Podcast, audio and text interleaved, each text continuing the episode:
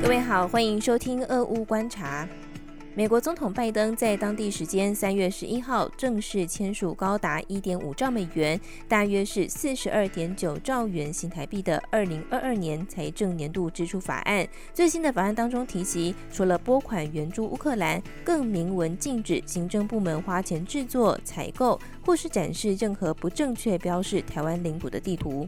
综合外媒报道，联邦众议院与参议院分别在三月九号与十号通过二零二二财政年度综合支出法案，并且送交白宫之后，拜登赶在最后一刻火速签署，以避免联邦政府面临停摆的命运。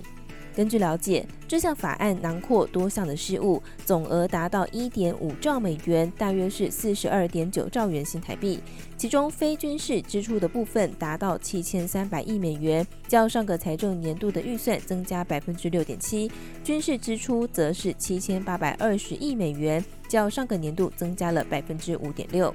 而值得注意的是，法案在国务院拨款的部分，包括一项去年七月份由共和党籍的众议员所提出的有台条文维修版，禁止美国行政部门制作、采购或是展示任何不正确标示台湾领土、涉经体系与台湾当局所管理岛屿的土地。这项条文原先的版本明确禁止地图把台湾划成中国的一部分。去年七月二十八号被纳入了二零二二财政年度国务院对外行动和相关计划拨款法案，当时获得众院以两百一十七票赞成、两百一十二票反对通过。除了有台条款，美国也持续关注俄乌交火一事。法案当中也通过一笔经费，提供乌克兰多达一百三十六亿美元的金援，为难民提供援助，以及供应武器与支持东欧的北大西洋公约组织盟国。以上内容出自《金周刊》数位内容部，更多即时讯息也欢迎下载《金周》的 App，随时掌握。以上是今天的俄乌观察，谢谢您的收听。